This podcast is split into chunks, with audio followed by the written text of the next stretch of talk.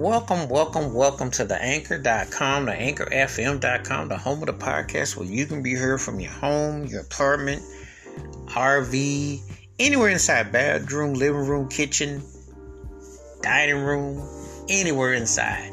Anywhere inside.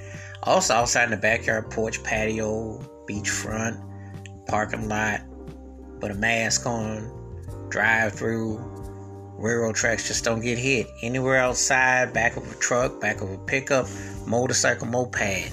Glad to have you. Welcome. Glad. Thank you for stopping by. Appreciate you. Thank you.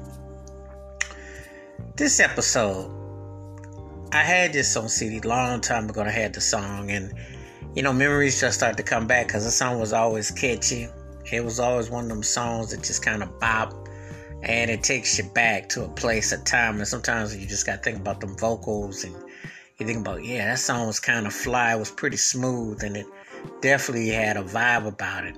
And, um, you know, it's just like one of them songs that was kind of catchy. And I always dug it, you know, I always dug the groove and the feel of it. And it's one of them songs that kind of stuck around, you know, because it was like one of them sing along. It just had a, like I said, had a, had a laid back take about it. The name of the artist is Dino, and the name of the song is 24 7.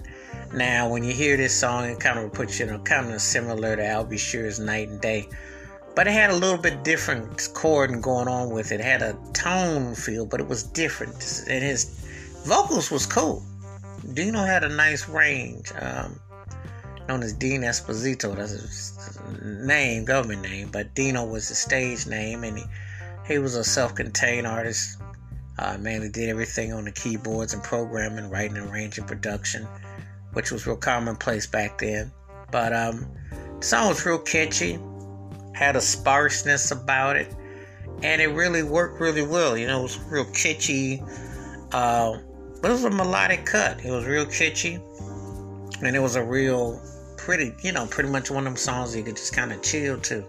And it still sounds good, you know. I was like grooving to it and uh, 24-7 was like one of them songs that you just kind of just kind of get your little lean to and you just kind of bop to. So definitely still sounds real good, real good. And um, I still like it. And, you know, it definitely has a flow and a feel to it. So, um, you know, I definitely feel that it's one of them songs that, uh, you know, it it definitely hits the spot. It's a real smooth cut, so it's real happening.